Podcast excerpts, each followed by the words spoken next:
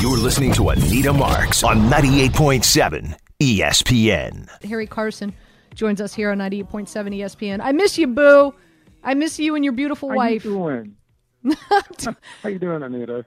I'm doing great. I'm doing great. It's really great to hear Yeah. your voice. I miss your face. Um, Yeah. and, uh, and and and Well, please I'm know how much I- around. I know we, we don't live that far from one another. I just know how much I, I, I miss I miss you. So and, and how much I appreciate you uh, joining me on the show, Harry. Thank you very much. Uh, I, I I opened up the Oh, show and, I, and I, I. I gave I gave the folks a little a little insight in regard to the Fritz Pollard Alliance Foundation. Why don't you let the folks know out there exactly how long you've been associated with them and and, and you know your support for them and, and all that they do, please. I've been involved with the Fritz Pollard Alliance since about uh, 2005, 2006. Um, and actually, at that time, Kellen Wins- Winslow had been executive director. And I got a phone call from uh, Jerry Reese, and Jerry Reese uh, asked me if I would step in and fill the void from uh, uh, with Kellen going to other uh, interests. And I, I thought about it, and I thought, do I really want to be a part of this organization that, in essence, might be an antagonist against the NFL? And I thought to myself, yeah, yeah, because they are representing guys who really don't have a voice.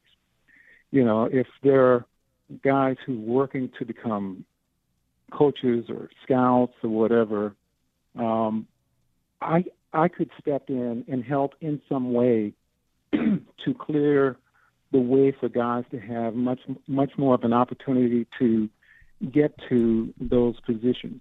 It's in, in essence, I joined the Fritz Pollard Alliance, and for the most part, we advocate on behalf of of uh, a greater sense of diversity with racial uh, diversity and also gender diversity because we also promote uh, females for various positions.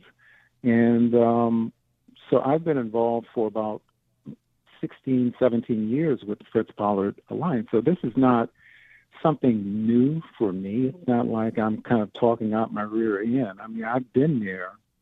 And, uh, you know, I've sat in the room with the commissioner and Troy Vincent and, and uh, Jeff Pash, and I uh, uh, sit with John Wooten and, and Cyrus Mehri and, and Jeremi Duru, and, and we, we go over the issues that are very relevant in, in regards to diversity. And, and I have to say, over my years of working uh, with Fritz Pollard Alliance, I think that the NFL, to me, and, and this is just me, I think that they've always been very sincere and they are very concerned about the lack of minority hirings, just like there are so many other individuals who, you know, they're, they're trying to get to that next level and they're not getting that opportunity.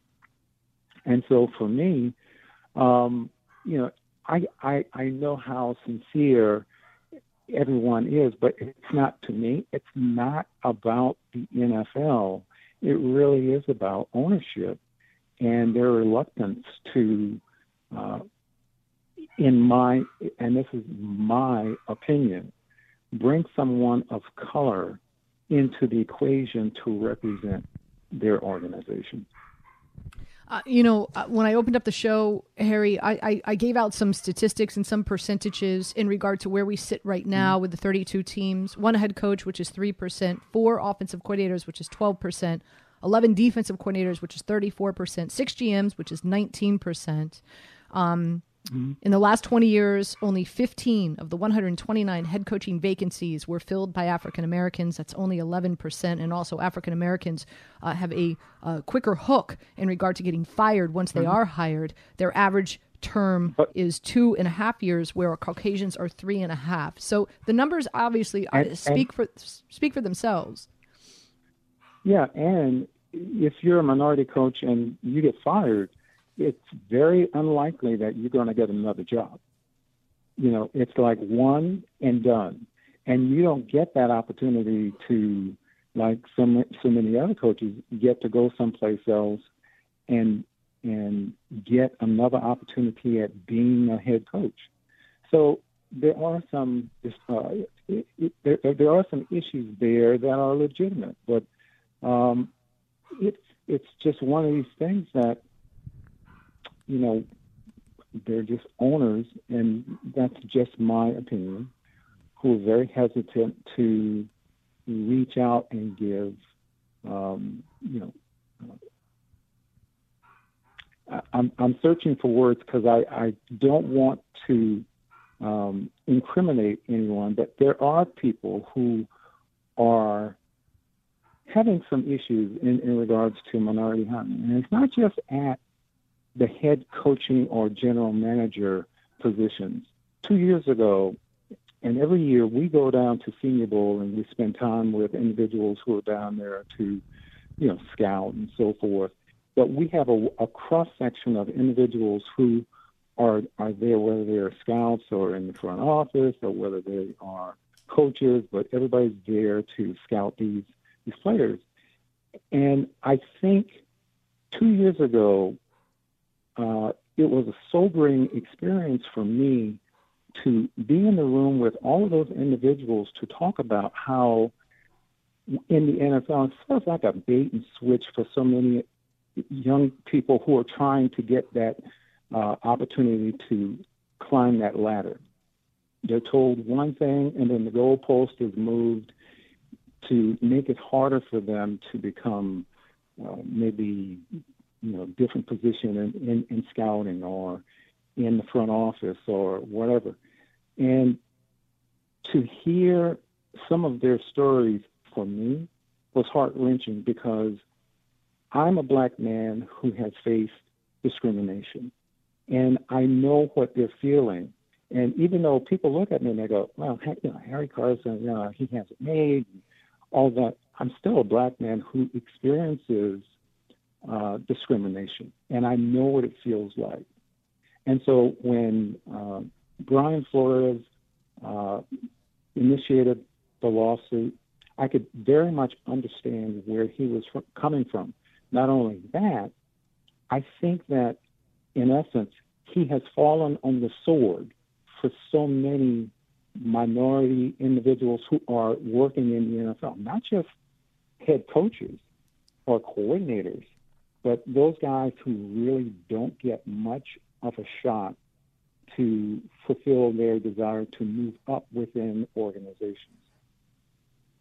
Again, Harry Carson joining us here on 98.7 ESPN. Uh, Harry, when, when, when the report first came out in regard to the class actions lawsuit, and, and I'm sure you, you, you spent time reading it and, and digesting everything. The Giants are implementing it. Mm-hmm. The Denver Broncos, mm-hmm. obviously, the, the request mm-hmm. in regard to tanking that he's allegedly claiming with uh, with Stephen Ross and the owners of the Miami Dolphins. Uh, you know, what was a what was your first what was your initial reaction? And you know, you not only did you play for the Giants, you know, you you you wear a gold jacket. Uh, because of your time with the Giants, and you still work for the Giants. You're part of their broadcast team. I, I mean, if you can, kind of share with us, like, what was your first initial reaction, and and how do you how do you, know how do you feel about you know his claims? Well, you know, it's going to be his word against the Giants. It's going to be his word against Stephen Ross, and it's going to be his word against uh, the Denver Broncos. Um, I, for for me, this is not. I played for the Giants, but I try to represent the individuals who I feel are looking for some kind of assistance, who are looking for a voice, who, um, in essence, I hope we could help in some way, you know, climb those ladders. Um, but quite frankly, nothing surprises me. and I would be very surprised if that is the case. And there's no reason why I should not believe what he's saying because uh, there are some owners who probably want higher draft picks and are willing to pay for, um, you know, coaches to, you know, not necessarily put everything into the game, but at least you know, just sort of, you know, let's think about where our position is, you know, as we come down to the end of the season. How is it going to affect us, you know, with the draft? So, quite frankly, you know, that might be legitimate, but we have to wait and see exactly how everything plays out uh, in the court of opinion. Uh, you know, uh, I, I, I, since this but, came but, out, but you know, Anita, I don't, I, I don't put anything past anybody when it comes to um, these situations because I have been involved in certain things within the Fritz Pollard Alliance, and I've been privy to certain things that if I was to say something today, it will go on record, and, and there'll be you know people who are calling, so you know guys from media and so forth. There are certain things that, as I said, I've been in the room, and so I have to pick and choose my words very carefully. And I'm not, uh, I'm not racist. I don't think the Giants are racist. I think that, uh, you know, there are things that are happening within the league, and you know, uh, what has transpired this week, I think has been a, there's been a long time for this coming, and nobody wanted to step up and say anything, but Brian Flores has stepped up, and he understands, and he keeps saying it. He understands that it's not about him. It really is about all of those other guys who um, have been perhaps uh, burned in some way by not getting a shot, going on these sham interviews and so forth, um, and just understanding that the playing field is not level. And so he is, in essence, he, he may never uh, coach another game uh, in the National Football League but I think he feels good about it. If, if that's the case and it doesn't happen, I, I think he'll he'll sleep very well at night knowing that he did the right thing. A few more questions before I let you go, Harry, and, and that is, mm-hmm. first and foremost, we we we know that Hue Jackson uh, has come out and said, listen, he'll, he's going to back Brian Flores in regard to his tenure and his time and what he experienced with the Brown and the Haslam family. So we'll see how. Do you feel that we're going to see and, and hear of other African American coaches who have had similar situations like this step up along with Hue Jackson to support Brian Flores in the next weeks or months?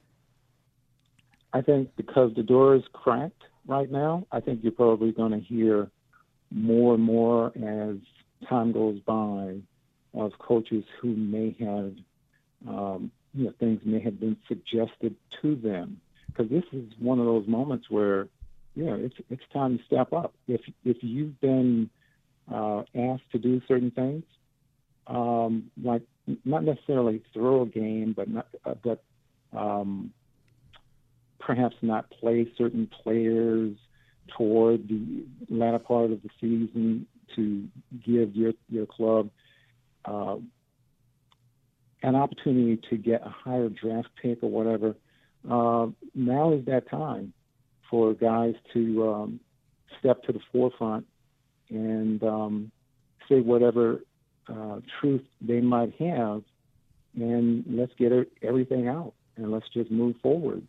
Um, so, you know, I'll, I'll just shut up right now and listen to whatever you you have to ask me, Miss uh, last one for you, and I'll let you get along with your uh, mm-hmm. your Saturday afternoon. My gut's telling me you guys are heading to Home Depot like you guys always do on a Saturday afternoon. But Roger Goodell came out and said that diversity, the diversity progress, is quote unquote unacceptable. They need to reevaluate, examine the guidelines. Also, he said that they're going to investigate the tanking. I actually think they should investigate everything, but uh, you know, everything, we understand yeah. he makes he makes over $60 million and the owners pay his salaries, so I'm sure he's treading on water. Mm-hmm. Um, I guess my, my last question to you, Harry, is, you know, A, what do you feel needs to be done differently? How can these owners be held accountable for their hiring practices? And do you think that we'll ever see a change in this lifetime? Um, when you're working with uh, billionaires, most billionaires uh, think that they can do whatever they want to do, and who is who is the Fritz Pollard Alliance to tell me what I can and cannot do, and who I can and, and or shouldn't hire, or whatever. We don't try. We don't try to force anything on anyone. What we try to do is just try to uh, create that, uh, that, that that greater sense of diversity and and just make the NFL a little bit better than what it appears to be now. You know, a lot of you see a lot of black faces on on the field, or people of, of color, men of color. You see more females getting involved with um, uh, football. You see more females on the sideline. And I'm not talking about um, cheerleaders. I'm talking about uh, uh, ball clubs who are definitely about diversity, like Kansas City and Buffalo and and Tampa. You know, they've got female coaches, and so you know, change is coming, but at a very slow rate. But I'm very disappointed with um, the head coaching uh, positions or general manager positions because um, I know there are guys who are well equipped, who have the means to uh, be uh, outstanding coaches, but because of, and, and again, I go back to this is what I feel because of the color of their skin, I think that um, you know some people are very people who are in the position to create change are very uh, hesitant to have certain individual or certain people of color represent their organization, and hopefully that will change as we move forward. You know, coaches coach, and um, like I said, there are, there are a lot of fantastic uh, guys who are out there who should be getting the opportunity to coach, but they're not. And again, you cannot force someone who owns a club to uh, do what you want them to do they're going to do what they want to do. So um, I, I think the only change that really can take place is if you have um, African Americans who are um, in the position of ownership where you know they can truly uh, hire the people that they want to hire, whether they be black, white, purple, or whatever. Um, so we'll, we'll see what happens as as we move forward. Harry, thank you so much for your time, my friend. Uh, oh, so valuable and, and so insightful, and uh, and just know how much we appreciate it here on 98.7 ESPN. Thank you. Uh, enjoy the rest of your oh, weekend. Okay, you're quite welcome. You're listening to Anita Marks on 98.7 ESPN.